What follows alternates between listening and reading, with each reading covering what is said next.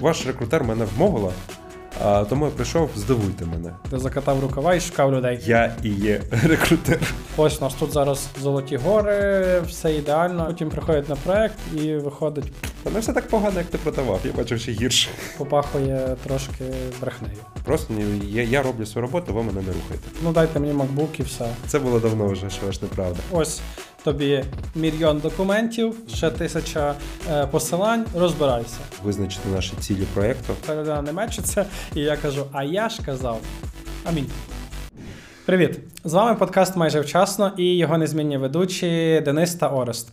Як казав Джейсон Стетхем, е, команди не буде, якщо ви її не зберете. Тому сьогодні ми говоримо про формування команди.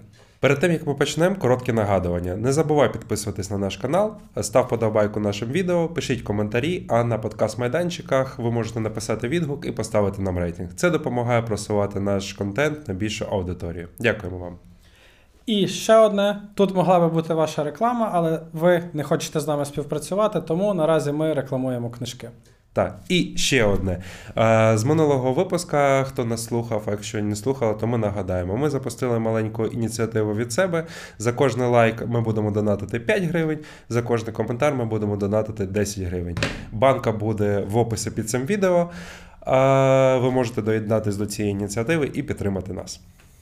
Так, ну давайте рухатись по якихось таких етапах. Е, Якщо ми говоримо про формування команди, е, ми сьогодні не говоритимемо про те, як будувати команду в точки зору з того, як вона стала як вона була групою, до того, як її зробити командою. Це буде в наших наступних випусках. Зараз ми говоримо саме власне про дизайн команди, як підібрати правильну структуру команди, як знати, які люди вам потрібні, які, Які спеціалісти етапи. які є етапи, і власне як підбирати цих людей, як формувати цих людей. Тому почнемо, напевно, е, з етапу пошуку кандидатів та співбесід. Е, Тут ще маленьке нагадування. Ми говорили вже про співбесіди в контексті нашого досвіду з Денисом, як ми проходили співбесіди і як ми співбесідуємо саме менеджерів. Це було в минулому епізоді. Е, Сьогодні ми поговоримо про те, як ми підбираємо собі команди, коли ми працюємо як менеджери, керівники проєктів або керівники відділів, і про якісь наші підходи. Угу. Ти згадав якраз пошук співбесіди. Тут якраз є ще е, другий такий проміжний рекрутинг. Е, дивись, я можу проговорити в розрізі е, двох своїх е, досвідів в маленьких компаніях і великих компаніях. Да? Тобто ми маємо розуміти, що в залежності від розміру компанії ці процеси в нас можуть розрізнятись по часу, і чим більше компанія, то частіше за все цей процес трошечки бюрократичний і він буде затягнути по часу. Хоча ми знаємо, що нам, як менеджерам, завжди горить і треба людинку на. Але є етапи, десь ці етапи класно і швидко проходять, десь не дуже, десь кандидати затягують, десь компанії затягують. В мене був досвід, коли я всі ці три етапи покривав сам. Нормально. Так, е, були обмеження зі сторони компанії. У нас не було додатково людей, які могли би цим займатися. Да, і менеджер. Я тоді був одним менеджером в компанії на даний момент, е, на якийсь момент. То я займався повністю пошуком людей, постінгом вакансій, обдзвоном людей. Да, Добрий день, Василь. Е, Кажете, ви класний розробник. Не хочете поспілкуватися, така та така та компанія. Та, або емейл, е, розсилки були такого плану. Е, Сказати, що я від того отримав задоволення, звичайно, що ні, але ну, мені треба були люди. Е, Ми працювали в якихось обмеженнях, і для того, щоб сфокусуватися і принести результат, то треба було робити все. І ми такі були мультифункціональні, робили все і потрошки. Е, Не завжди це ефективно, якісно, да, але що робити, ну, якщо ми хочемо досягти результату. І буває таке. Е, Цікавий досвід. Е, Не хотів би я сильно працювати в розрізі пошуку, тому що люди різні, люди дивні, по-різному реагують, хтось хоче комунікувати, хтось не хоче. От, а, І простіший процес, коли ти, от, як зараз в мене в компанії, коли вже пошуком рекрутингом займаються люди спеціально навчені і вміють це робити. а, яким це подобається. Ну, я сподіваюся, що їм це подобається, бо все-таки ті ж самі люди дивні лишаються і без них нікуди. Да, і я тоді вже підключаюсь нам. Ну, я підключаюсь е, з самого початку, але більше для того, щоб надати інформацію, яка людинка мені потрібна, з яким е, майнсетом, з якими технічними навиками. І в залежності від цього я там роблю якісь питання відповіді в разі чого, або е, допомагаю окреслити там опис вакансії і підключаю вже тоді на проєктну співбесіду. Але це, до речі, дуже класний досвід, те, що ти сказав, е, коли ти побачив весь процес, е, як він Зсередини. йде середини, і він, напевно, дуже Відчув допомагає. його. І дуже допомагає не блеймити рекрутерів, коли вони тобі шукають людей, бо ти знаєш, як їм допомогти, що треба, і які основні фокуси. Бо я дуже часто бачив різні конфлікти, типу менеджери-рекрутери. Рекрутер каже нам там. Е, Рекрутер каже, нам наймаючий менеджер там не дав нормальних вимог, або повільно відповідає, або взагалі хоче якогось єдинорога. Е, Менеджер каже, рекрутери мені не задають нормальних питань, е, не можуть знайти кандидата. І це отаке вічне перекидання м'яча зі сторони в сторону.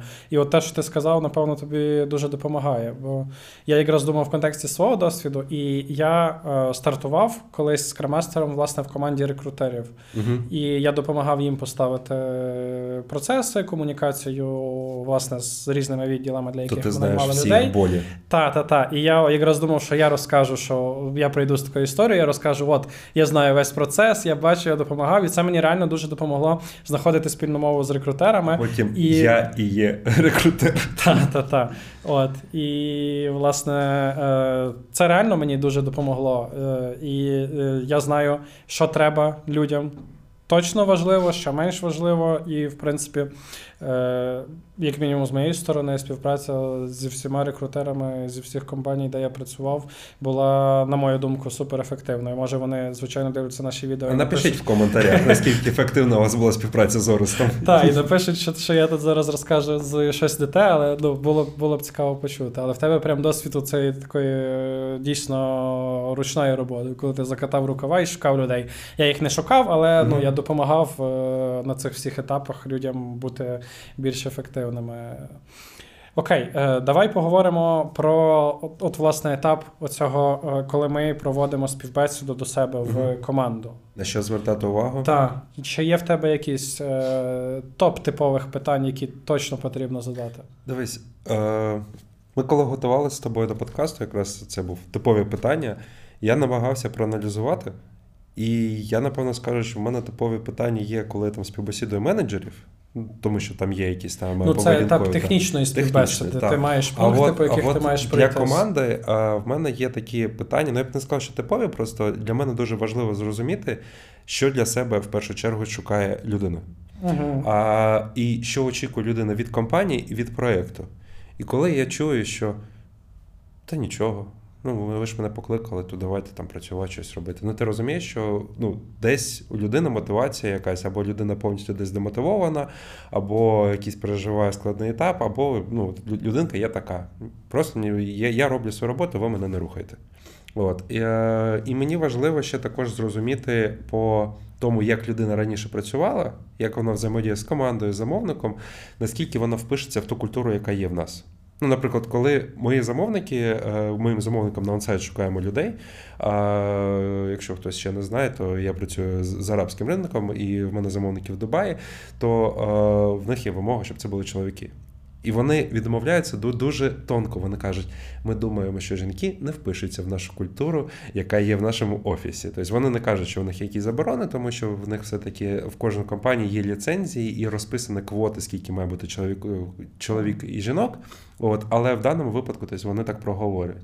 Це є обмеження, і ми в межі них опрацюємо. Так же само є наша команда, яка сформована. Якщо ми говоримо про сформовану команду, то зрозуміло, що у вас є очікування від команди до людини, і ви можете вийти до команди і проговорити: дивіться, ми будемо шукати нового працівника. Він буде займатися тим-то, тим-то, там чи доповнить, чи підсилить якийсь напрямок.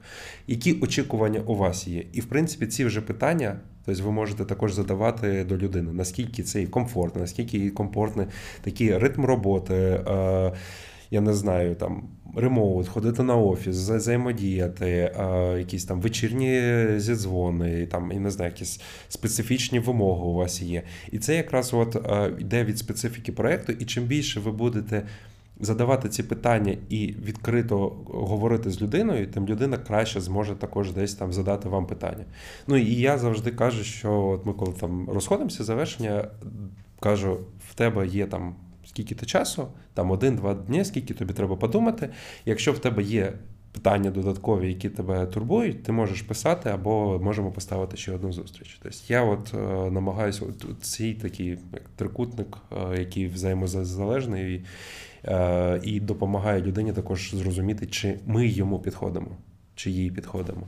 Тому що це важливо. Ну, тобто Ми з тобою десь проговорювали, що співбесіда це не тільки коли ми співбесідуємо, це і нас співбесідує також. Тому люди вправі обирати. Сто процентів. Е, Ну, в мене насправді теж типове запитання це що людина очікує від там нового колективу, від нової команди. Я задаю питання, що тобі потрібно від команди, чи там від керівника чи від компанії, щоб бути максимально ефективним. От який стиль роботи тобі підходить, е, що ти хочеш. е, е, І тут теж дуже печально, коли відповідь ти чуєш там: ну дайте мені MacBook і все. Або нема Е, питань. Ну, або нема питань, та? або, або, або хоч, хочу MacBook, і тоді я, буду, тоді я буду максимально ефективним. Але питання ж насправді про трошки більше і про трошки Мгм. глибше. Е, Ну, от ти розумієш, тут якраз, от, е, якщо трошки зробити якусь рефлексію, подумати, е, мені не зрозуміла оця мотивація. Тобто людина все-таки йде на співбесіду, витрачає свій час. Е, окей, є люди, які ходять на співбесіду для того, щоб перевірити свій рівень і десь там підняти собі винагороду в компанії. Але я, я зустрічав багато таких людей, які проговорювали це відверто. Він Мгм. казав, ну я от отак от. Або були моменти, коли ну, ваш рекрутер мене вмовила, а тому я прийшов, здивуйте мене. Sorry, я тебе здивувати тут не буду. Я ж не на шоу якомусь. Ну, тобто, в нас є потреба.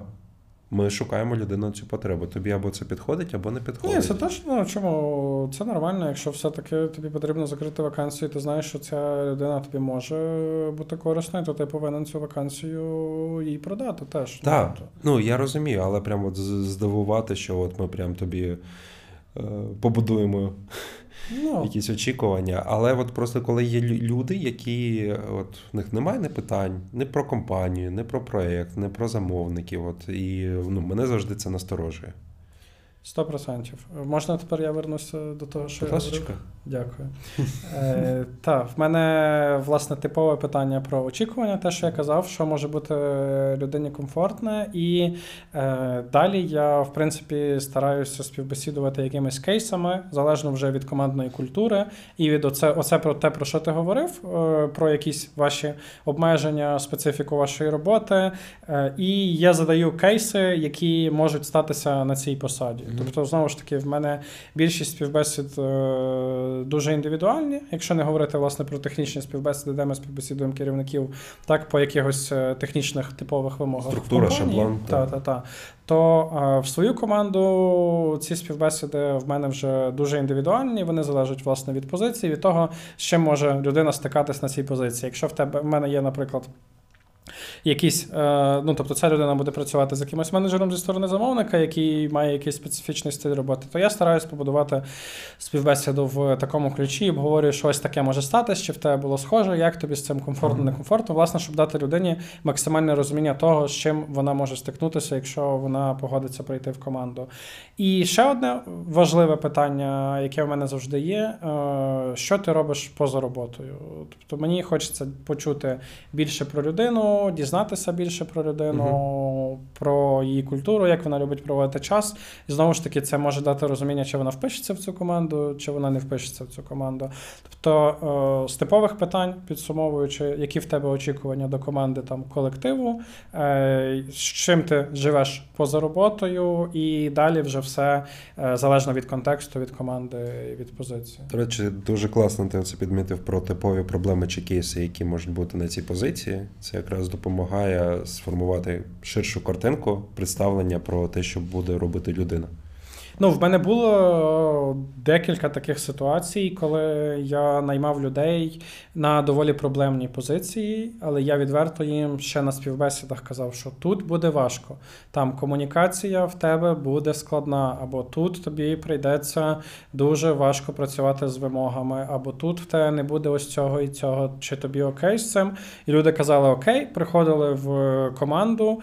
І класно починали працювати, не завжди все там робили як має бути, але я знову ж таки після того я там постійно чекаю з людиною. Так, тобто, раз там е, на етапі першого місяця, другого місяця, чи справдились твої очікування, як воно, як тобі працюється.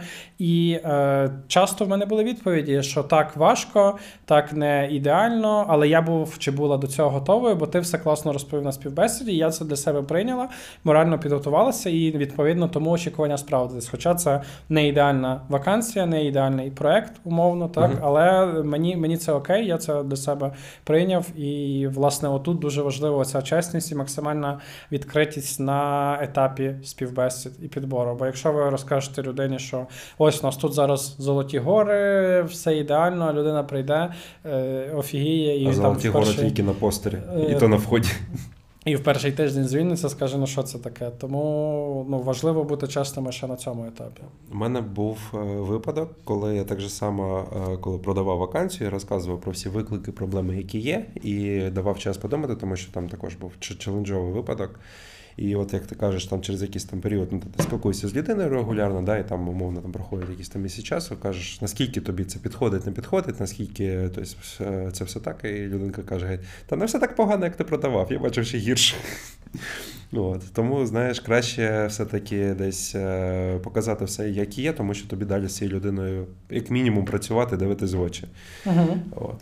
А скажи, будь ласка, наскільки е, в тебе завжди попадає от твої. Е, ну, ти бачиш от людину, да, ти познайомився, Мгм. приспівбесідував, і ти розумієш, от все, моя людинка, вона попаде в компанію, в, в компанію, в проєкт і впишеться. Або от, не впишеться, і чи були в тебе якісь такі е, випадки, коли ти помилявся, чи от брав людину, і от вона не справдилася? Е, Були, і їх було доволі багато. Ну, тобто, я не вірю, що за півгодини чи годину Мгм. співбесіди, чи навіть дві години співбесіди, ви можете ідеально все дізнатися про людину. Тобто тут е, десь чуєчка, відчуття, та і ну, не завжди воно справджується, це факт. Це, до речі, класне питання. Я його задаю менеджерам, коли Мгм. я їх співбесідую. І якщо я чую, що менеджер каже, та ні, в мене взагалі ніяких фейлів не було, всі ідеально попадають, то Ти менеджер? Е, ну от, або, або людина просто мала одну-дві співбесіди, і дійсно вибірка дуже мала, так? Або, або попахує трошки брехнею. Ну, слухай, вибірка мала, але циферка в 100% Ну, попадання та звучить От, по-іншому. от, так. Тому подати? ну, далі я вже починаю задавати людині питання, там, а скільки ти наймав чи наймала, і тоді вже можна, можна про щось зрозуміти. Бо ну, в мене були ситуації, коли мені там менеджер казав, ой, та я вже наняв там більше ста людей, і всі ідеально за, замечились. Е, І, ну, типу, не віриться, чесно. Ну, може. Звісно, але там було багато інших е, червоних пропорцій, через які я цього менеджера конкретно не взяв, наприклад. Та? Е, в мене були випадки, коли люди не попадали. Е, знаєш, якщо чесно, я так аналізував останні декілька років співбесід.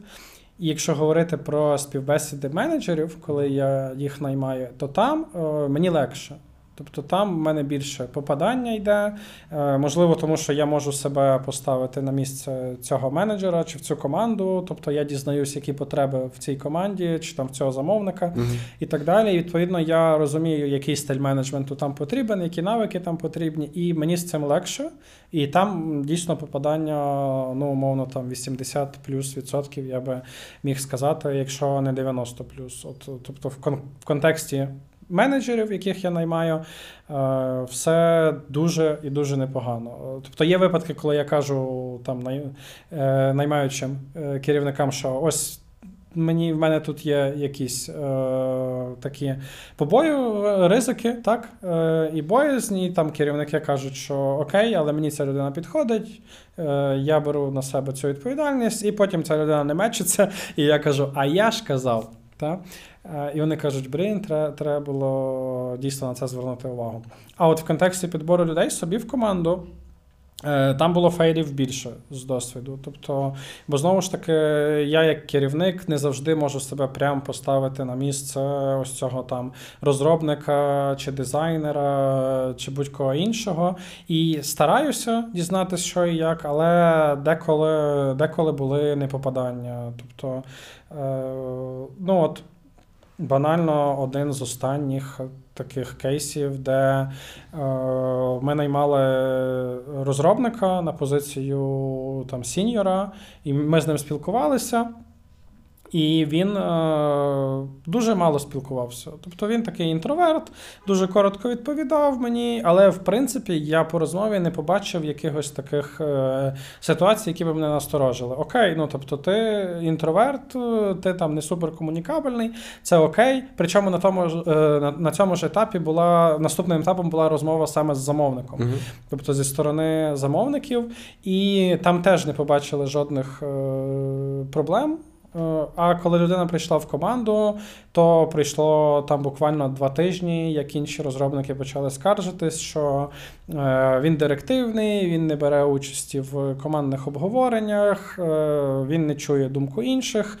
І е, ми з цією людиною попрощалися. Він не пропрацював двох місяців. Е, тобто, це була наша ініціатива. Ми спочатку, я спочатку я сказав, та я ну не, не вірю. Про нього були хороші відгуки з попередніх проєктів. Почав з ним спілкуватися і побачив, що та він на мій фідбек теж не дуже реагує. Я йому пояснював, що ось.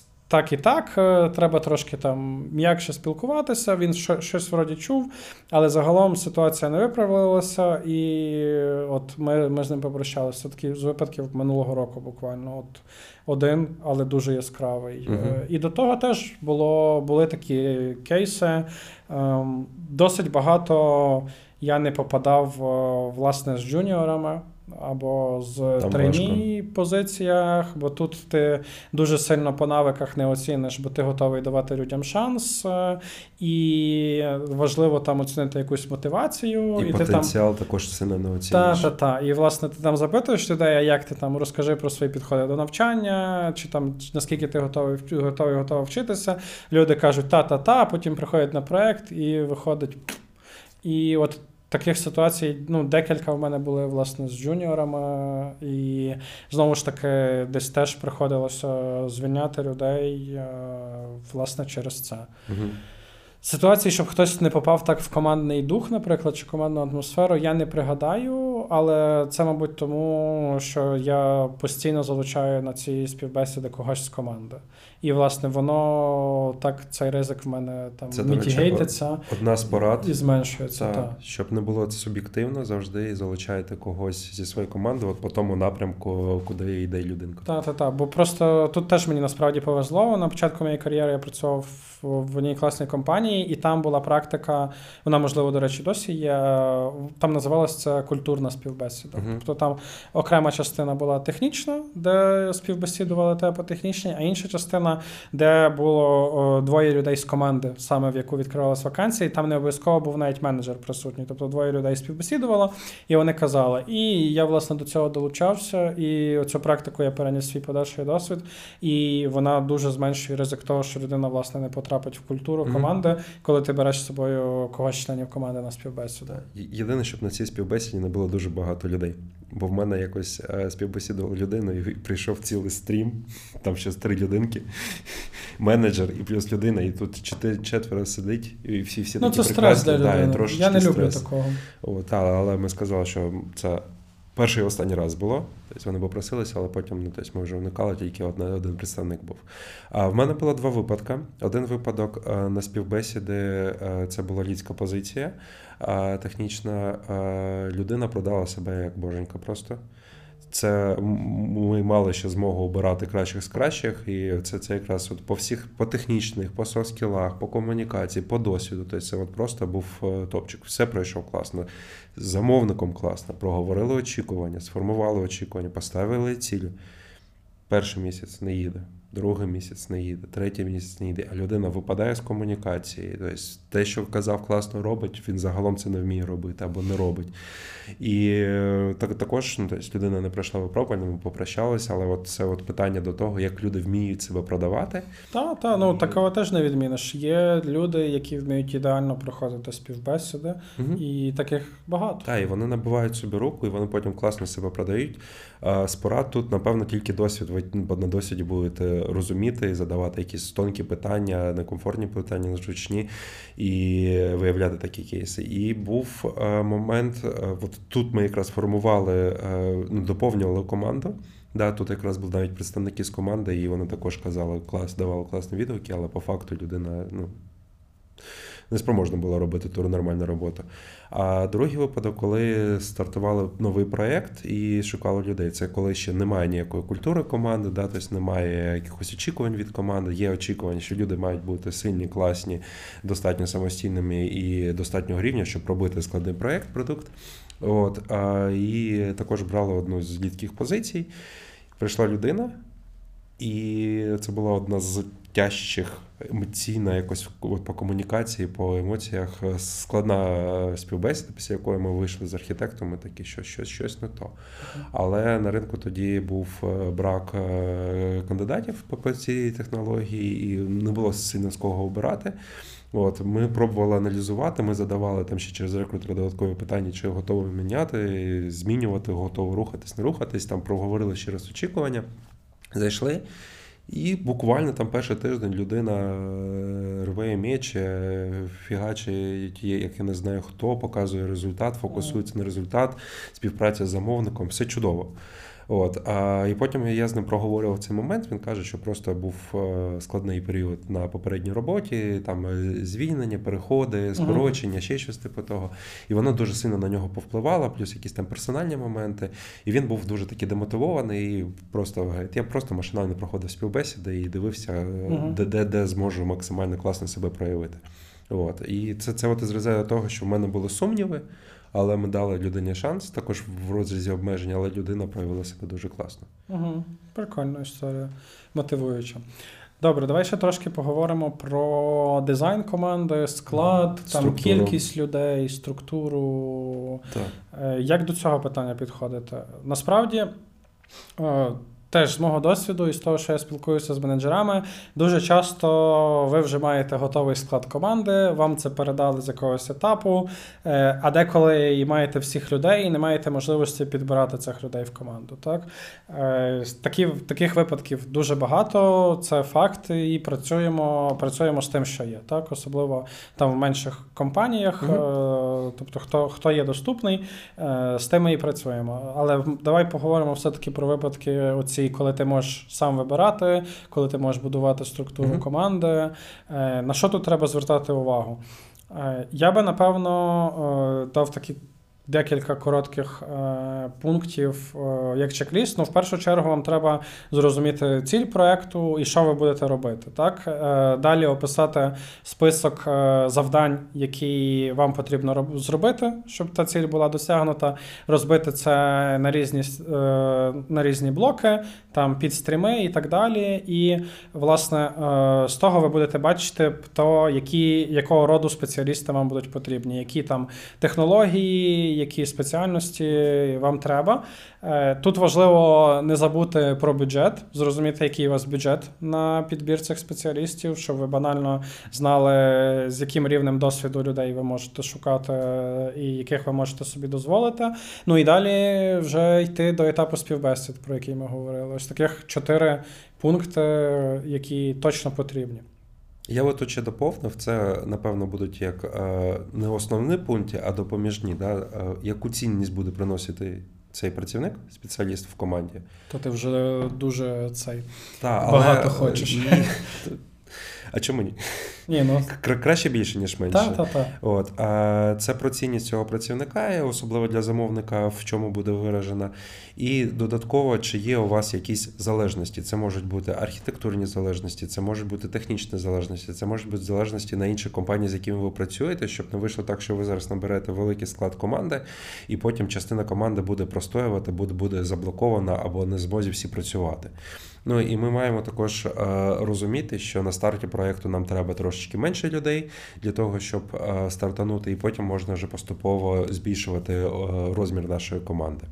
Про класичні підходи по формуванню команди є дуже багато книжок і для менеджерів, і технічних в розрізі того, який оптимальний склад команди. І ну, напевно в кожного підходу є свої плюси і мінуси. Є Scrum, команди, да, це де максимально там рахується 8 людей, це загалом там 6-8 рахується така як скрам команда, яка має може закривати. Є підходи, які формують 2-3 людини. але дуже багато кажуть, що тут є якісь е, суб'єктивні моменти, не розкритий потенціал, або е, люди можуть неефективно працювати. От. Є практика двох піц. Ваша команда має бути такого розміру, щоб вам вистачало двох піц. Ну тут питання ще в кого яке Хто як їсть, і так. хто як їсть, апетит, да. Якщо ми з тобою, то це от у нас команда і закінчилась на двох піцах. Ну, значить, чудова команда. От, ми поїли, хтось попрацює. А, та, і є ну, тобто підходить, що там максимальна команда це має бути до 12 людей. А, навіть Ну, як на мене, 12 то вже забагато. Так, і от е, також от проговорюють, що є приклади, коли це і більше, і менше, і сказати, що ну, немає от там е, середньої межі, що вам треба. Завжди відштовхуватись від тої потреби, яку ви хочете закрити. Да? І краще відштовхувати потрохи добирати, ніж набрати, і потім скорочувати людей. Ні, я все одно прихильник того, що ця команда має бути менше 10 людей. І якщо у вас знову ж таки великий проект, ви можете по-різному підходити до розподілу на якісь підкоманди і так далі. Але конкретно над якоюсь задачами, над якоюсь ціллю, ви повинні зробити оці підкоманди там до, ну, до 8, ну 10 це вже прям багато, як на мене. Тобто 6 людей, 6 там 8, мені, мені супер ок. Е, Далі починаються складнощі, це набагато більше е, потоків комунікації, набагато більше відповідно від того може бути міскомунікації і так далі.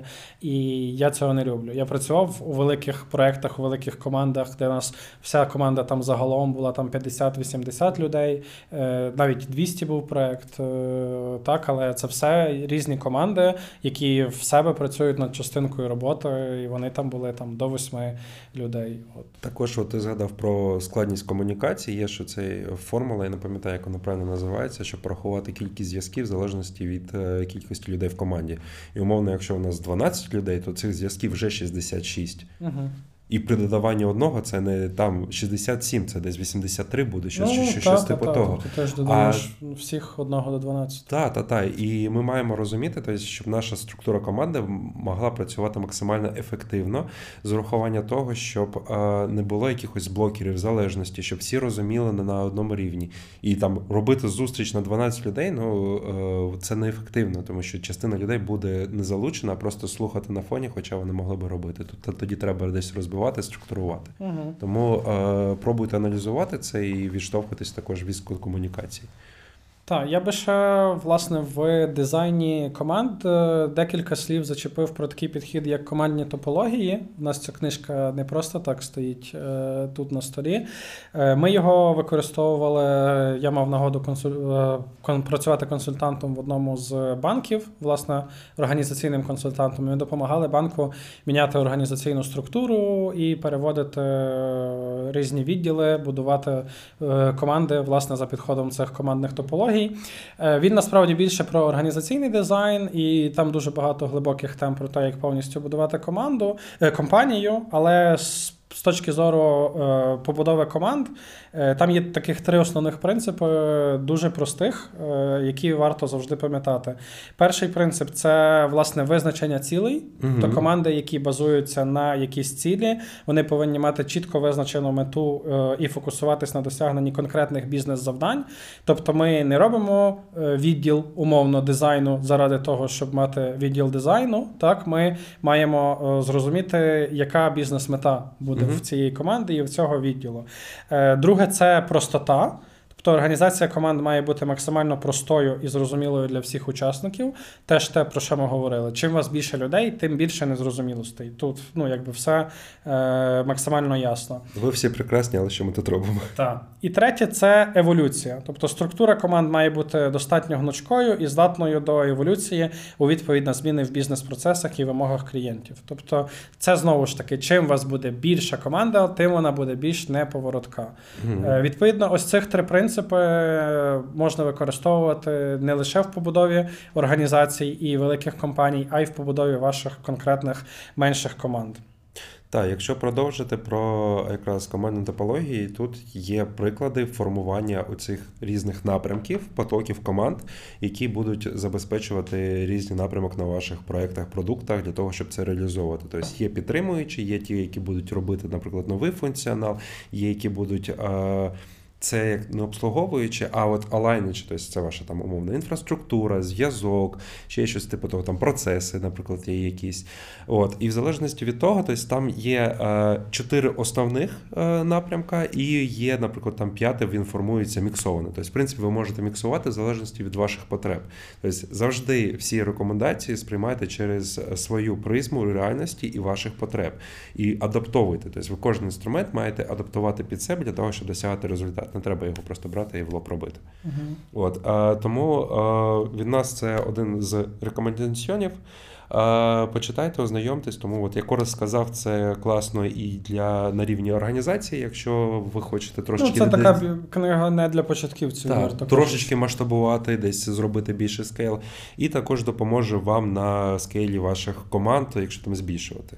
Е, Окей, е, давай тоді ще поговоримо про е, онбординг працівників і побудову процесів на цьому етапі. Так. Я б сказав, що це, напевно, один з важливих процесів, який має бути для ньюкамерів, нових працівників. Там також аналізуючи якісь дані, статті по е, процесу, які ми з тобою проговоримо по управлінню людьми, часто компанії забувають про онбордінг. І навіть є така статистика, яка була опитана десь в 20-х роках.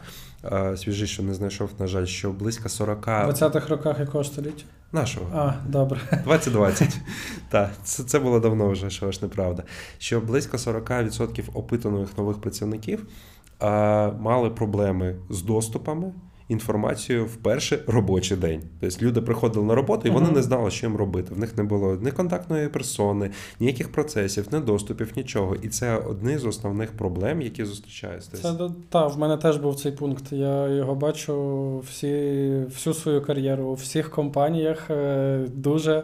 Часто стаю, ну не дуже часто, Мгм. але прямо у всіх компаніях ставались такі випадки, коли в людини не було доступів е, якихось, або людина не знала, що їй робити в перший день, або їй навіть техніка не приїхала, наприклад, так. І ну, такі речі з першим днем працівника е, вони дуже банальні, ніби, але вони постійно стаються. Я навіть скажу, навіть в тих компаніях, де є класний процес онбордінгу, ну давай, є процес онбордінгу, також може ставати сфейли. У мене була ситуація, коли згідно всіх наших процесів компанійських, ну тобто все зроблено. Є тікети, є відповідальні, є процеси, є, є контакти. Все людина приходить і видають техніку, а видають а, ноутбук на Windows. Ага. А він е, розробляє під iOS, і він не може ніяк там розробляти. Ну, тобто це, це, це складно, хоча мав би бути MacBook.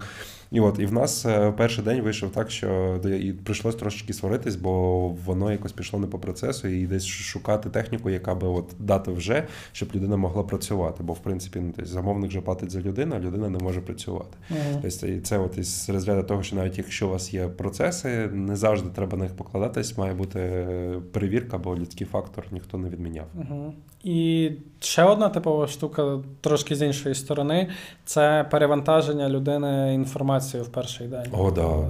Тобто, це теж те, що я бачу. Людина приходить, в неї є всі доступи, все тут добре, і кажуть: ось тобі мільйон документів, ще Мгм. тисяча е, посилань, розбирайся. Успіхів. Е, я таке теж дуже часто бачив. Е, і ну, Вроді, якби зрозуміло, що цього забагато, що людина буде в шоці, людина попадає в новий контекст. Але з іншої сторони, ніхто нормальний процес онбордингу не розробив. Є приклад про багато інформації. Е, В одній з компаній є двохтижневий онбордінг, де працівник приходить і два тижні просто дивиться різні відеоматеріали по тому, як працюють ці компанії, які є процеси, які тули, підходи, і плюс додаткове відео по тому напрямку, де людина є. Але ці два тижні тобто є у людини, і людина максимально фокусується. Ну, це класно. Я стараюсь теж е, щось таке робити в своїх командах е, і в тих проєктах, е, які я веду. Тобто, ми складаємо людині план на два тижні. І, власне, ми цю купу інформації власне структуруємо. І в людини є чітка табличка, і вона знає, що ось в понеділок в тебе є ось цих 5 чи 10 посилань, які тобі треба подивитись, що тобі треба зайти, де створити Мгм. якісь е, аккаунти і так далі. У вівторок ти берешся до цього, в середу ти берешся до цього. І е, так воно набагато краще працює, ніж ви просто дасте одним, одним величезним документом. Е, це ніби банально, але ну, багато де цього немає. І, власне, ось це просто розпишіть людині план чи на тиждень, чи на два, наскільки це наскільки це можливо, залежно від вашого контексту. Просто розбийте його по днях, і воно буде вже набагато краще працювати.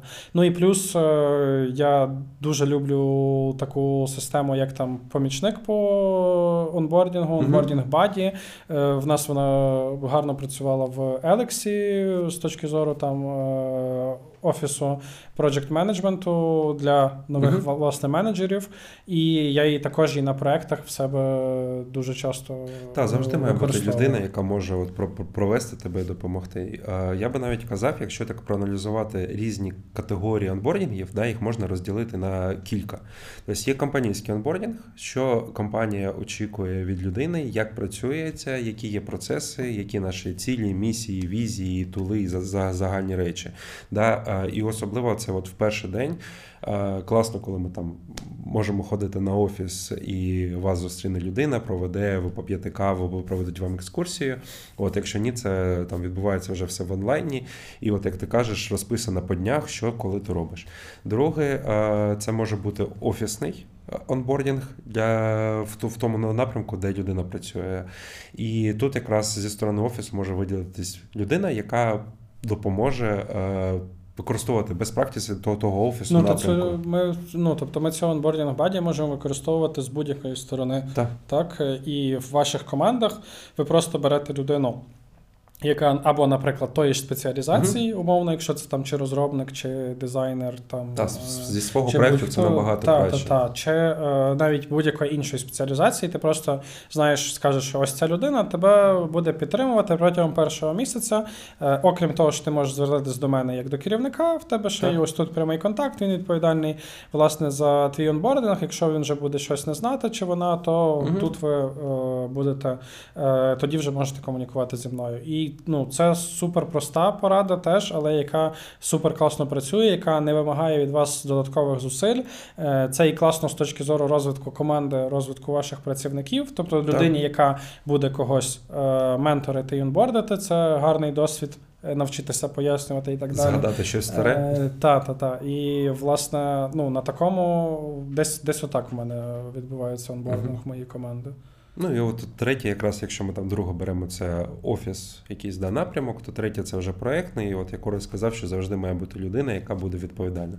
Ви можете навіть е, в мене от на поточному проєкті є е, загальна частина, яку розказую я, є інформація, матеріал, все структуровано.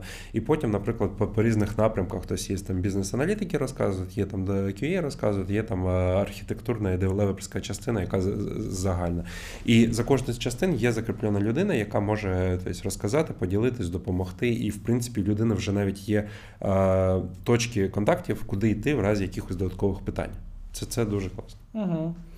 Так. Е, тут, напевно, ще важливо сказати, що онбординг працівника починається не в перший його робочий день, не коли ця людина прийшла до вас в команду чи компанію, а в моменті, коли ви її найняли, коли ви прийняли рішення, що ця людина до Коли вас всі повинна прийти. офер. Та, та, та. І ви повинні підготуватись до цього, бо це дуже важливо. І, власне, ось це перше враження е, людини про компанію і про команду, воно е, грає потім велику роль в майбутньому. Тому е, до того моменту, коли ви вводите працівників в команду, ви повинні е, гарно провести підготовку, підготувати всі матеріали, знати, що людина буде робити, е, хто за це відповідає, повідомити про це команду, з ними все узгодити і так далі. Тобто важливо не забувати про цю підготовку. Так, і я би хотів наголосити, що якраз в перший день, бажано в перший день, а саме важлива зустріч цього працівника з керівником.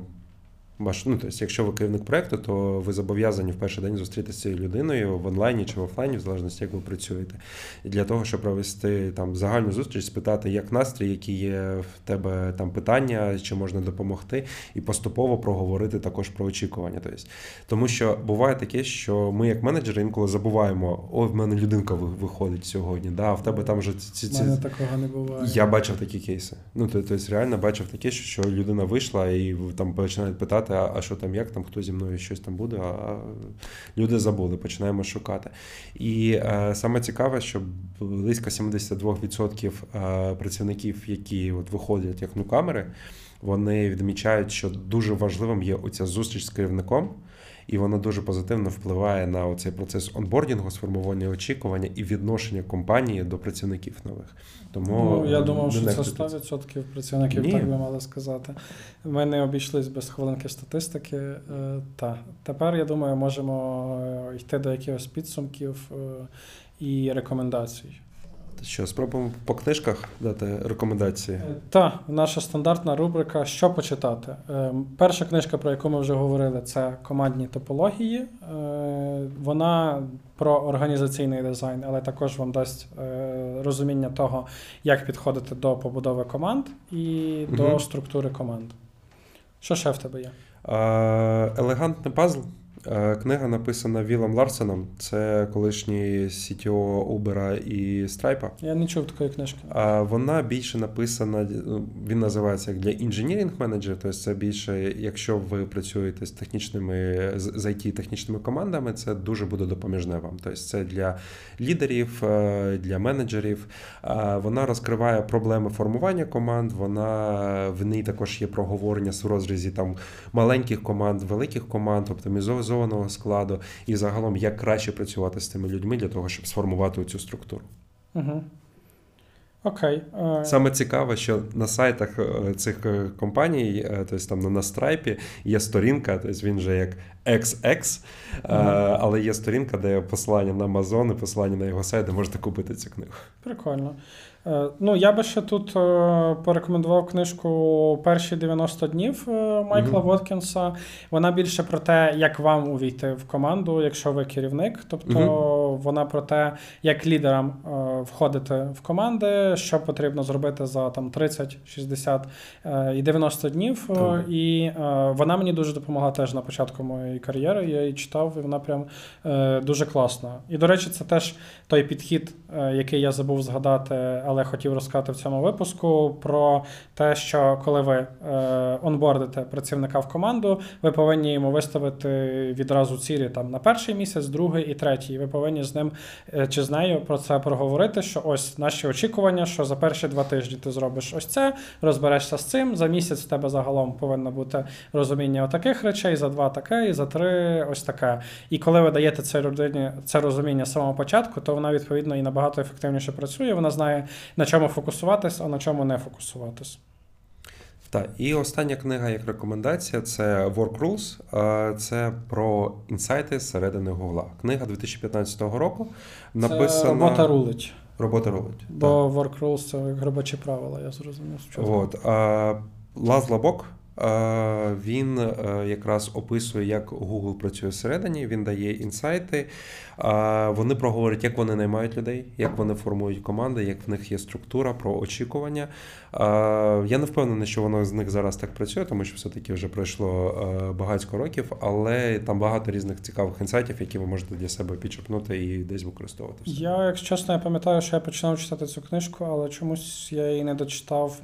Мені там трошки, трошки водички було багато, або щось я дуже багато повторював. Бо злити всі інсайти з Гугла, знаєш, це також Ну, дорого коштує. Мож, мож- можливо, так. От я пам'ятаю, що вона мені не зайшла, але багато хто її рекомендує. Я теж, теж багато Мгм. рекомендацій чув. Я її, власне, тому і купував, бо багато рекомендацій чув. Що ж, давай спробуємо зробити такі підсумки е, по кроках, що треба зробити для того, щоб сформувати нашу команду. А першим кроком, як вже Орес зазначав раніше, це ми маємо визначити наші цілі проєкту і цілі на цю людину, і очікування, що людина буде робити, для того, щоб зрозуміти, кого нам треба. Друге, це ми маємо розписати ролі. Е, Орес якраз запропонував е, схеми, що ви можете розбити ваші активності, задачі, да, і е, зрозуміти, хто вам потрібен, якого рівня, при цьому не забувати про бюджети. Угу, так. Е, власне, ролі, бюджети, е, якісь обмеження, які у вас є, чи там організаційні, чи технічні, в будь-якому випадку, чи ми можемо наймати людину е, в якійсь локації, наприклад, це зараз там типове обмеження, або, або якісь інші обмеження, про них теж треба не забувати. Е, так, про ролі і обов'язки ти сказав, Так. про структуру. Комунікацію взаємодія, щоб ваша комунікація все-таки була пряма, а не через якісь руки і десь вона псувалась. Тому не забувайте про ці канали комунікації, ви можете їх порахувати завжди. Угу. От. Е, сформуйте правила. Якщо це нова команда, то сформуйте правила. Якщо це вже існуюча команда, у вас їх нема, то обов'язково сформуйте правила. От, і поділіться це з, з вашими людьми. Ну і це останнє, ви маєте мати онбордінг для того, щоб е, максимально класно робити. Я знаю, що дуже часто ми нехтуємо якимось там процесами, артефактами, особливо на старті проєктів, тому що ми фокусуємось на результат. Нам треба швидше, швидше, швидше набрати цей темп і їхати. Але рано чи пізно ви мусите взяти паузу для того, щоб е, зупинити, структурувати, описати все, як у вас є, тому що рано чи пізно у вас будуть зміни в команді. Хтось буде йти, хтось буде приходити, або загалом ваша команда буде виростати до вселенських масштабів. Амінь. Все, з вас лайк, підписка на наш канал, коментар під цим епізодом і е, до нових зустрічей.